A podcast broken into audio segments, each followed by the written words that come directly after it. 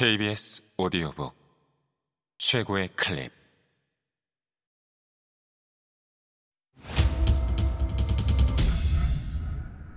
KBS 오디오북.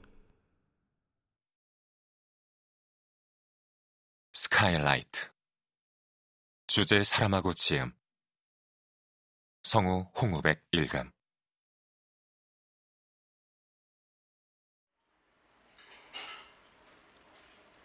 그의 잠을 가득 채우고 흔들리는 베일들 사이로 사기 그릇이 시끄럽게 부딪히는 소리가 들려왔다. 실베스트르는 베일의 느슨한 실가닥들 사이로 차츰 빛이 새어 들어오고 있음을 거의 확실하게 느낄 수 있었다.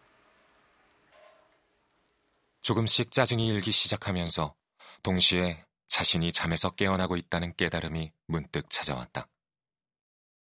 그는 여러 번 눈을 깜박이고 하품을 한 뒤에도 그냥 가만히 누워 잠기운이 천천히 물러가는 것을 느꼈다. 그러다 벌떡 일어나 앉아서 기지개를 켜자 팔관절에서 뚝뚝 소리가 났다. 조끼를 입은 그의 등 근육이 잔물결처럼 움직였다. 가슴도 탄탄하고 팔은 튼튼하고 어깨는 근육질이었다. 구두장이라는 직업상 이런 근육들이 반드시 필요했다. 그의 손은 돌처럼 단단한 데다가 손바닥 살갗이 하도 두꺼워서 실을 끼운 바늘로 그곳에 바느질을 해도 피가 전혀 나지 않을 정도였다. 그는 조금 천천히 다리를 침대 밖으로 내렸다.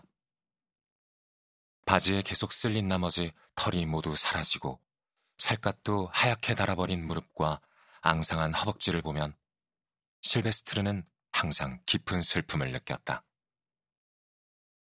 가슴은 자랑스러웠지만 다리는 증오스러웠다. 너무 하찮아서 다른 사람의 것 같았다. 용단을 밟은 맨발을 우울하게 내려다보며 실베스트르는 희끗희끗하게 변해가는 머리를 극적였다. 그러고 나서 한 손으로 얼굴을 쓸어내리니 얼굴뼈와 수염의 감촉이 손바닥에 느껴졌다. 마침내 마지못해 일어난 그는 몇 걸음 걷다가 멈춰 섰다. 조끼와 팬티만 입고 긴 중마 같은 다리로 서 있는 그의 모습이 돈키호테와 어렴풋이 비슷한 것 같았다. 희끗희끗하게 정수리를 덮은 머리카락, 커다란 매부리 코, 앙상한 다리가 간신히 지탱하고 있는 듯한 튼튼한 몸통이 그랬다. 그는 바지를 찾아보았으나 눈에 띄지 않자 문 뒤로 고개를 내밀고 소리쳤다. 마리아나! 내 바지 어디 있어? 다른 방에서 누군가가 소리쳤다. 기다려! 느릿느릿 다가오는 발소리로 미루어 짐작해보건대 마리아나는 상당히 통통해서 빨리 걸을 수 없는 사람인 것 같다. 실베스트르는 한동안 기다리면서도 인내심을 잃지 않았다. 마침내 그녀가 문 앞에 나타났다. 여기 있어. 바지는 실베스트르의 다리에 비해 상당히 통통한 그녀의 오른팔에 걸쳐져 있었다. 그녀가 말했다. 당신 바지의 단추가 도대체 왜 매주 어디론가 사라져버리는지 도통 모르겠네. 아무래도 철사로 바느질을 해야. 마리아나의 목소리는 그녀의 몸매만큼 통통하고 그녀의 눈빛만큼 상냥하고 솔직했다. 그녀는 확실히 농담으로 그런 말을 한 것이 아니었지만 남편은 그녀를 향해 환히 웃어주었다.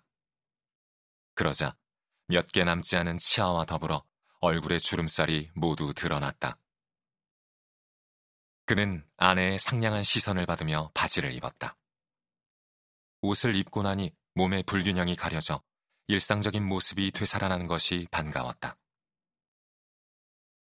마리아나는 자연이 자신에게 부여한 몸에 무심한 반면 실베스트르는 몸매에 대한 허영심이 있었다.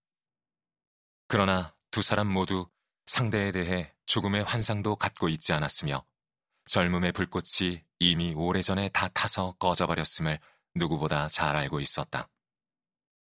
그래도 두 사람은 서로를 소중히 여기며 사랑했다.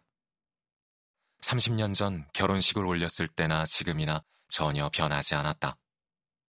아니, 어쩌면 지금의 사랑이 더 클 수도 있었다. 현실이든 상상이든 이제는 서로가 완벽한 존재가 아님을 알기 때문이었다. 실베스트르는 아내를 따라 부엌으로 들어갔다가 슬그머니 욕실로 가서 세수를 하고 10분 뒤 돌아왔다. 하지만 딱히 단정해진 것 같지는 않았다. 그의 머리를 지배하는 머리카락. 마리아나가 벼이라고 부르는 그 머리카락을 얌전하게 만들기가 불가능하기 때문이었다.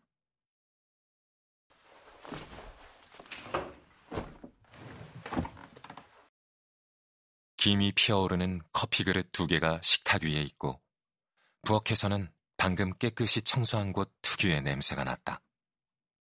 마리아나의 둥근 뺨에서는 빛이 나는 듯 했다. 부엌 안을 돌아다니는 그녀의 커다란 몸이 움직임에 따라 출렁출렁 흔들렸다. 당신, 날이 갈수록 살이 찌는 것 같아. 실베스트르가 이 말을 하고 웃음을 터뜨리자 마리아나도 함께 웃었다. 두 사람 모두 아이 같았다.